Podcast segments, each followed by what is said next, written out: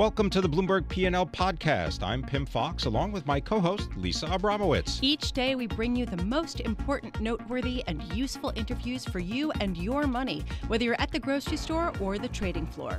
Find the Bloomberg P&L podcast on Apple Podcasts, SoundCloud, and Bloomberg.com. I am so pleased to bring in our next guest, Howard Marks. He has written a new memo. He, of course, is co-founder of Oaktree Capital and is the biggest distressed debt fund in the world. And he joins us here in our 1130 studios. And Howard, thank you so much for being here. You just wrote a new memo, The 7 Worst Words in the World. What are they? For an investor, too much money chasing too few deals. And we're there right now. Well, I think that we're, life in the investment world is not black or white, although many people try to say that. The environment is not the worst for investing anyone has ever seen. It's also far from the best. And if you draw a dividing line down the middle, I would say we're in the vicinity of too much money chasing too few deals. Howard Marks, you are the author of Mastering the Market Cycle, Getting the Odds on Your Side. And that caused me also to reread your, I guess can we call it a famous memo about the race? Absolutely. Can we call it the race to the bottom? That basically called the collapse in stocks and financial assets. You say now that we're closer to what, 2006? Does that kind of ring a bell? Is that what echoes in your mind when you look at current conditions? I think it's fair to say, conditions are not as bad, even as 2006. The banks are not as heavily levered as they were. There is no analog in the investment world today to the subprime mortgages in their magnitude and fallaciousness. We don't have so many levered entities out there waiting to melt down. But what we do have is a lot of money chasing not too many deals. That causes the prices to be bid up, which produces lower prospective returns and greater risk. Howard, when you say that there's not a direct analog, I think about some of the ways that this time is different than in 2005, 2006. And one of them is the flood of cash into direct lending funds and direct lending firms and away from the big banks. You had a quote referencing this. What the wise man does in the beginning, the fool does in the end. How do you see this ending? Well, if too much money is the 7 worst words in the world, what the wise man does in the beginning, the fool does in the end, is the most important single investment adage. Every trend which gets recognized in the early days by the intelligent few and profited from, when those profits become visible, everybody else wants to jump on the bandwagon too, even though prices may now be higher than they should be. And when everybody jumps in at the end, that's a little on the late side. So I guess that my question is, where are we with that, and what's going to be the consequence? Well, direct lending is one of the areas that has been very popular. Popularity is the enemy of the investor who wants to make a lot of money. Obviously, if you buy things or do things that are extremely popular, you shouldn't expect to be getting a bargain. A lot of money has flooded into direct lending. I say in the memo that in the last 5 years, there have been about 320 new direct lending funds, of which 85 were first-time funds, as compared to the previous 5 years in which there were about 80 direct lending funds, of which 17 were first-time funds. So obviously, a lot more funds, a lot more money, a lot more rookies doing their first direct lending fund. Those are not the elements that make for great results. A lot of debt outstanding right now. What's your call on distressed debt? Well, at the present time, the distressed debt business is pretty snoozy. In this kind of environment, the technical definition. In this kind of environment, with a very strong economy and a very accommodating capital market, you're unlikely to get much distress, and the companies that get into trouble are likely to deserve it. Now, we believe and hope that the large amount of lending and perhaps less cautious lending, which is taking place today, may result when the economy weakens in a cascade of distressed debt, and we hope to be busy. Right now, we're pretty much working on old deals much more than new. When you say you hope to be busy, does that mean that you're putting aside a lot of cash to swoop in should there be more distress? We organized a standby fund for distressed debt investing in 2015, $8.5 billion. That's our second largest fund in history, I think probably the second largest fund in the history of the sector. And we have done very little with that so far. It's largely just sitting on the shelf in reserve. But, you know, you have to pre-raise your money in our business. Nobody goes in at the bottom. Well, but do investors push back then? Do they say, all right, we were hoping to swoop in, it hasn't happened, forget it? Our investors, I believe, are very patient. We don't make claims for being able to time this stuff. And so, and I think the investors realize that it's desirable to have a commitment for distressed debt, a commitment to Oaktree for that moment. But we don't claim to know when it'll come. You know, they haven't put up the money yet. It's just commitments. We haven't charged any fees. So I think our investors will be happy to be patient. Do you see investors currently playing the game a hot potato? I think, well, you know, in private equity, we still see the trend toward what the British call pass the parcel, and you call hot potato. You know, you make an investment, it does well, it appreciates. Maybe the fund that made the investment is coming to the end of its life. Maybe the managers would like to realize their carried interest in the profits, so they sell it onward to some other fund which is early in its investment life and wants to start putting money to work. I think that's the technical definition of hot potato. Throughout your memo, you were saying that in this environment, you're not saying that there is a bond bubble or that we're headed toward an imminent and catastrophic crash by any means, but just saying that in this period of elevated demand and incredible liquidity, people have to lower their returns expectations and be cautious. And I'm just wondering, from your perspective, we've talked about this before, returns going forward. Has your view on that changed at all? Exactly, Lisa. I mean, you know, debt today offers modest returns. Interest rates are still close to the lowest in history. The yield spreads above those base rates are not that high. They've come down as demand has picked up. So, you know, returns, while sounding generous compared to other markets, are still low in the context of history.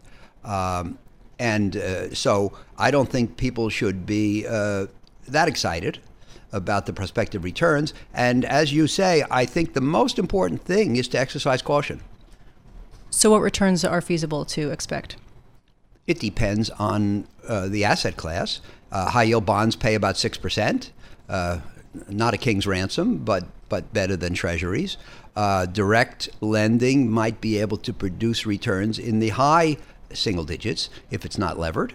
And that sounds even better. Of course, you give up your liquidity to get that. You perhaps lend to less well-tested companies, and you enjoy less diversification. So you pay a price for the excess returns. But, you know, the old Jim Morrison song, "Been down so long, looks like up to me." I think that's how people feel today about 8 or 9%. The U.S. 30-year Treasury has reached its highest level in yield since 2014. You speak about three things when you look at investing: recent history, human emotion, and asset pricing. We talked a little bit about recent history. Tell us about human emotion and asset pricing. You know, Pim, one of the best things about the market today in general is that we do not see a prevalence of euphoria. The people in the media, we don't hear them saying, oh, this is your last best chance to get in on the market before it goes to the moon. The book Dow 36,000 has not been reissued. That's all good. We want to see level-headedness. What the challenge is that even though people aren't thinking bullish, they're acting bullish. People are dropping their caution to move out the risk curve to take on riskier assets in the hope that they can provide decent returns in a low return world. And it is their behavior that affects the condition of the market, and that's why we're calling for caution. I'm wondering, since your firm does so much on-the-ground research of companies, you have an incredible view into the U.S. economy, and I'm wondering, do you think that people are overly confident in its strength right now? I think when you say its strength right now is great. I mean, the economy is very strong. The question is it sustainable? Is the performance of 2018 a sign of a future trend, or is it a highly stimulated result of the tax bill, in which case favorable comparisons will become difficult? I always say that doctors rarely give shots of adrenaline to healthy patients. Will the tax bill produce overstimulation of the economy, necessitating the Fed increasing rates further in order to prevent inflation? And will that have a negative effect on economic growth? I have a very strongly held view, and that is, we'll see. As the author of Mastering the Market Cycle, does the popularity and interest in Bitcoin and marijuana-related stocks ring a bell? You know, it does, Pim. And I wrote a memo in July of 17, mentioned Bitcoin, got a lot of attention for that. I don't want to inveigh against Bitcoin or against pot stocks, but what I want to point out is that the ability to have an asset like Bitcoin and other coins and have Bitcoin go up 19x last year should put people on notice that this is a climate in which speculative behavior is taking place. It is that these kinds of phenomena, like you mentioned, do not occur in cautious, skeptical, disciplined, risk-averse markets. And you know, the best, the biggest, the easiest money in the investment business is to buy when people are skeptical, disciplined, risk-averse, and even terrified. Nobody would say that's today. Well done. Thank you very much for being with us. A pleasure. Howard Marks, he is the co-chairman of Oaktree Capital. He is the author of the new book, Mastering the Market Cycle, Getting the Odds on Your Side.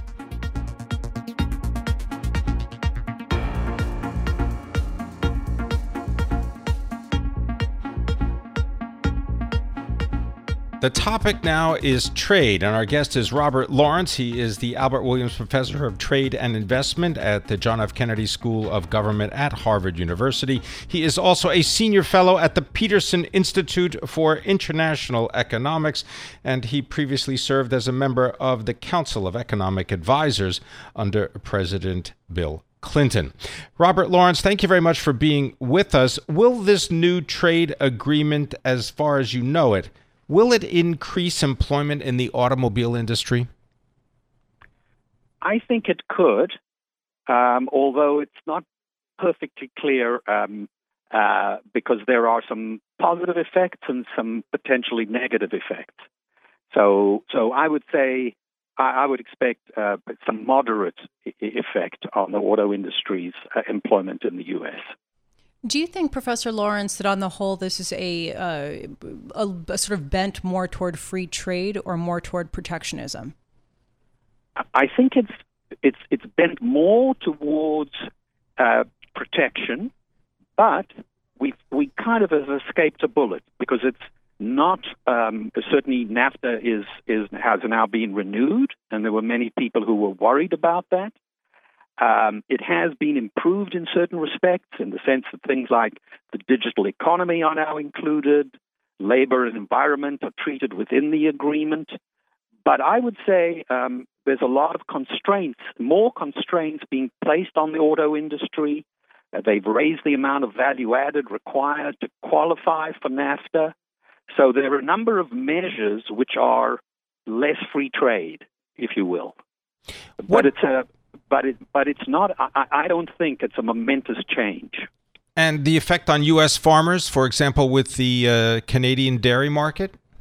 Yes, well, there are slight improvements. But if you look at the numbers involved there, they're minuscule. So again, it's kind of it's a change, but the amount of additional dairy that we're going to be able to sell in Canada is going to be increased, but the quota is on the less than 10% more. Professor Lawrence, I want to get your thoughts on what this new agreement does for the U.S.'s path forward with China. Some people are saying it actually sets a precedent and gives some sort of view into President Trump's trade policy. Do you agree with that? Well, I think it has elements that are aimed at China. There's quite a remarkable provision which says that if the Canadians try to, or the Mexicans, try to negotiate a free trade agreement with China now, the United States has the right to withdraw from NAFTA. In other words, they're using this agreement as trying to put leverage on China and to constrain its opportunities. It's also, in Canada, not very popular because it's seen by some as an intrusion on Canadian sovereignty and their ability to conduct their trade policies. By and large, it is sort of closing the U.S. market and the North American market somewhat to Chinese who might have wanted to have sell more cars in the United States, something that they aren't doing much now, but potentially in the future. But on the other hand, the tariffs on steel and aluminum remain in place, and that's going to make it less attractive for American auto manufacturers to produce cars for the Chinese market. And then we also have the tariffs against our cars. The Chinese are lowering their tariffs in general in automobiles, but not against us. So I would say, on that front, unless we get rid of those tariffs with China and get out of that war, we're actually, and that's where I think some of the negative effects of the NAFTA will come. We're not encouraging the auto firms to use the U.S. as a base for production for exports. You're referring to that Section 232, the tariff protections, correct? Yes, we have tariffs on steel and aluminum in the name of national security. There's also the threat that in the future we could put additional tariffs on automobiles in the name of national security. Now, what the Mexicans and Canadians have gotten out of this agreement is they're going to be side letters in which at least their current volumes aren't going to be subject to those tariffs. Professor Lawrence, I'd love your thoughts just going forward about what this negotiation process has done to the political goodwill between the U.S. and Mexico and Canada. I think it's a good question. I think in general our feelings of closeness to the Canadian, their feelings of closeness to us, I think have been damaged as a result of this. I think, they've got the sense that it is America trying to put America first. But I think they're also heaving a sigh of relief that things aren't as bad as they could have been.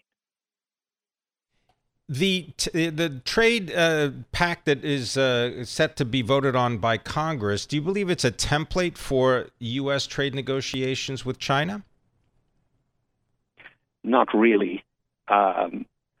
I think the kind of questions, the really tough questions that we're going to face with China aren't really dealt with in this trade agreement. One dimension where I would say it's kind of a template is that currency were included in this agreement, and I think if we ever had an agreement with China, we'd want to cover currency and currency manipulation. So in that sense, we've done something. But the big problems with China that relate to the protection of intellectual property and the forced transfer of technologies to China, and how do we deal with state-owned enterprises in China those aren't really dealt with in this agreement because they're not problems that we have with the Canadians or the Mexicans. Professor Lawrence, just to sort of wrap up, one thing that's been on my mind is whether President Trump wants a trade agreement with China. And there was a news report out yesterday about rising tensions in the South Seas between Chinese warships and U.S. warships. How do you see this whole thing evolving, and sort of what's the compass? I'm very worried about that. I think he would like a trade agreement with China in which they totally surrender. And he's playing for that one. And absent that, by that I mean they agree to give up a lot of their industrial policies, which are the core element of their development strategy. And I don't see that as very likely. And I think that's ultimately what he would like to see happen, or certainly people who are advising him would like to see happen. And so I believe that these tariffs are going to remain in place for a long time, unfortunately, and I think it's going to be damaging to our trade, to our economy, and to the Chinese economy. Professor Lawrence, just quickly, what have we learned as part of the negotiating style of the U.S. trade representative vis-a-vis Mexico and Canada, and what can we take away from this example? Well, I think both in this case and in the case of the Korea agreement, they wave a big stick, but when the time comes,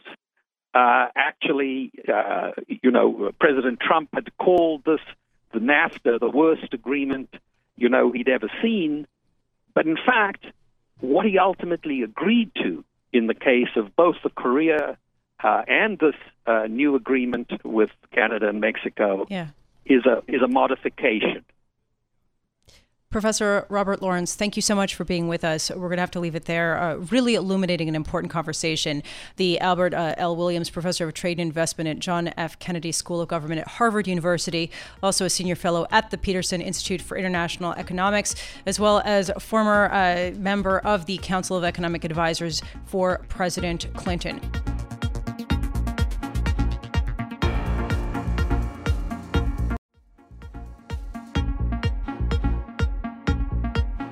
Just this week, we heard from the president of the European Commission, Jean-Claude Juncker, saying we have to do everything to avoid a new Greece, this time an Italy crisis. Here to tell us about it is Ferdinando Giugliano. He is our Bloomberg opinion editor based in Rome, and he joins us now. Ferdinando, thank you very much for being with us. Maybe just spell out for people who have not been following the back and forth in Italian politics. Who are the players, and how did they get into so much trouble? So the players are the two populist parties, the Five Star Movement and the League, which after the March the 4th election decided to team up and form these coalition of strange bedfellows, because remember the two parties ran against each other at the election, but then decided to form this anti-establishment government, and their economic program, which was published in mid-May, included spending commitments which topped 100 billion euros, according to independent estimates. So that started freaking out the bond market, and you started seeing Italian bond yields going up in May, June. And then it's really been a roller coaster with the finance minister, a technocrat, Giovanni Tria, trying to reassure the markets that the deficit and the debt will be kept under control. Now, remember, Italy's public debt is one of the largest in the world, at over 130% of gross domestic product. So investors are watching very closely. So on the one hand, we have the finance minister, and on the other hand, we have the leaders of the two parties, really want to make good on their promises because they want to deliver change and bring growth. And at the moment, we are at a crunch point because the deficit targets for the next year and the forthcoming year need to be published. Well, they really had to be published last week, but will be published within hours or days. And investors are watching very closely to understand how to what extent these parties will really continue with their spending pledges and will put them into practice. You know, it seemed like there was good news overnight out of Italy, right? We had a sort of announcement that there was a plan to reduce the deficit. The problem was it also came with increasing stimulus. And at first, the markets thought, oh, this is good news. And then just based on where bond yields are, they came down a little bit. But I mean, they're not buying it. Does this make sense to you, their latest plan? Well, the plan at the moment is, as you said, you know, very hard to believe.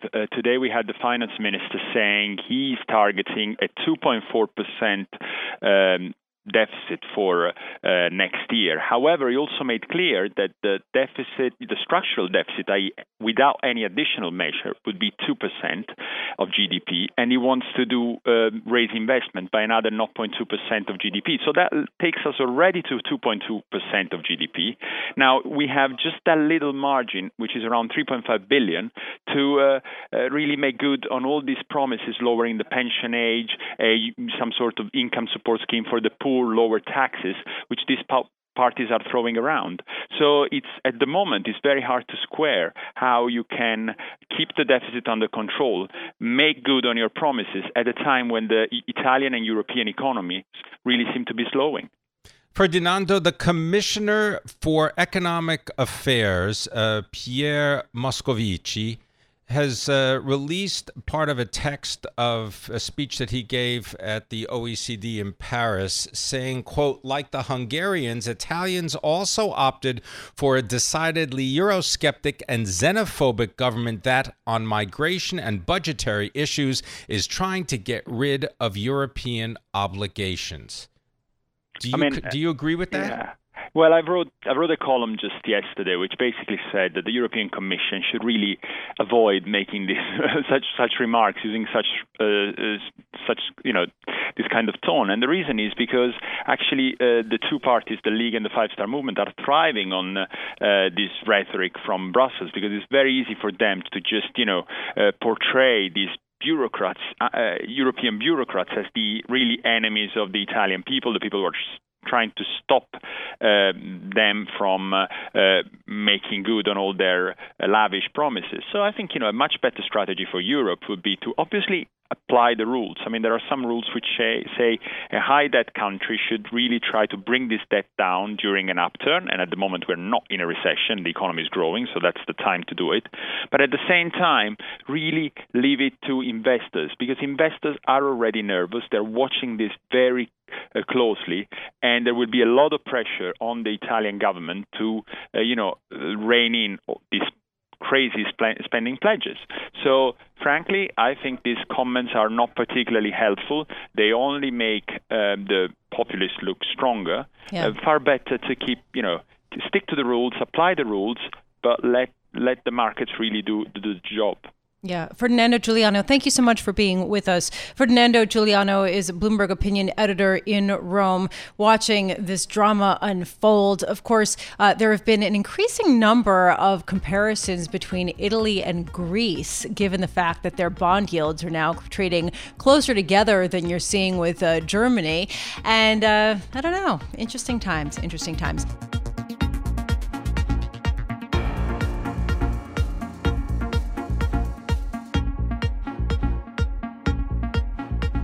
The New York Times reported a bombshell article about President Donald Trump's finances, basically saying he got a lot of his money from his dad, despite his claims that he was a self-made billionaire.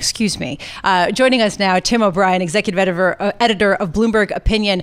Also, the author of the book, Trump Nation, The Art of Being the Donald. Also, he has been sued by Donald Trump and won. So that's going to throw that out here. Tim, what did you make of this New York Times piece? What did we learn that was new? Well, I think the main things in it that were new, Lisa, were the various structures his parents and his siblings invented to transfer as much of the parents' money to the kids without incurring inheritance or gift taxes, which was a lot. About $1 billion went to the children. Under tax rules at the time when that happened, it should have been taxed at about a 55% rate.